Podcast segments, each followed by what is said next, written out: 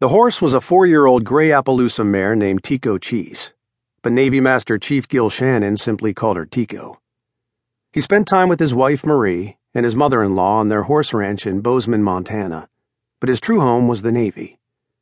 Most of his life was spent either at the Naval Training Center, Hampton Roads, in Virginia Beach, Virginia, or off in faraway corners of the globe doing what Marie, a bit too often for his taste, derisively referred to as serving his corporate masters.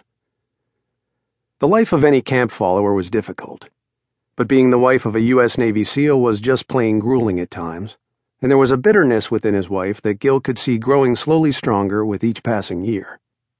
The hard truth was that he and his wife shared only a few things in common.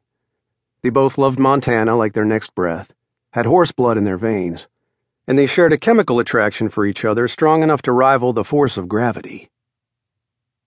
He put his boot into the stirrup and hauled himself up into the saddle as Marie came into the stable dressed in jeans and boots and a maroon Carhartt jacket. He looked at her approvingly, touching the brim of his hat. Ma'am, he said, his blue eyes smiling. She smiled back in the same shy way as she always did after they'd made love, her brown eyes twinkling, long brown hair loosely braided. She was 36, one year older than her husband, and at the very least his intellectual equal. Crossing her arms, she leaned against a support post cluttered with tack. You know that horse likely forgot your name last time you were away. Gil grinned, sidling Tico over to the wall where he took down a Browning 300 Winchester Magnum with a 3 to 24 Nightforce scope. I ain't all that convinced she ever knew it. He shucked the rifle backward into the saddle scabbard. Self centered beast that she is. You know there ain't nothing out there gonna hurt you.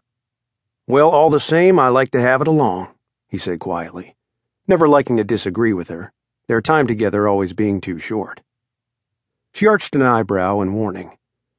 You'd better leave my elk alone, Gil Shannon. He laughed, knowing he was caught, removing a pouch of tobacco from his tan Carhartt and rolling himself a cigarette. There was a zen to the process that helped keep him anchored whenever he felt the waves of anxiety slapping at his hull. The sad reality was that life on the ranch was too slow for him, too tidy and safe, and he sometimes began to feel as though he might crawl out of his skin. He understood why this was, of course.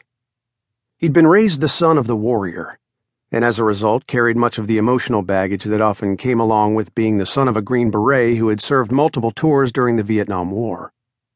He was extremely proud of his heritage, however, having consciously chosen a form of service that meant he would spend most of his adult life far away from the Montana of his youth. Montana would always be there, he told himself. And when he finally grew too old to run, jump, and swim for the Navy, he would retire there and finally settle down with Marie, secure in the knowledge that he had done all that he could to defend this great land. He smiled at his wife, poking the cigarette between his lips. Don't worry. Old man Spencer said I could hunt his place any time I want. Marie understood that her husband had demons he kept inside. She could see them in the shadows that crossed his brow in those painful moments when he thought she wasn't looking. I see, she said thoughtfully. So you're letting out for the high country. He drew from the cigarette and exhaled through his nose. I'll stay below the snow line. Don't worry. I never worry when you're home, she said, stepping from the post to touch his leg. I already told you there's nothing out there going to hurt you. Montana's where you draw your strength. He leaned to kiss her and straightened up in the saddle. Have you seen Oso this morning? Out back watching the colts as usual. He thinks they're his. Gil gave her a wink and pressed his heels into the flanks of the horse to set her walking out the door. As he rounded the corner, he saw the Chesapeake Bay retriever sitting over near the paddock where the two painted colts were kept with their mothers. Oso! He called, and the dog came trotting. His full name was Oso Cazador, bear hunter, named by Gil's late friend Miguel, the dog's original owner, who had raised him to go grizzly hunting with him in the high country outside of Yellowstone. Miguel had died the year before of cancer, and his daughter Carmen had showed up with Oso at the funeral, asking Gil if he would let the dog come live on the ranch, claiming that her apartment back in LA was just too small for a 120 pound animal.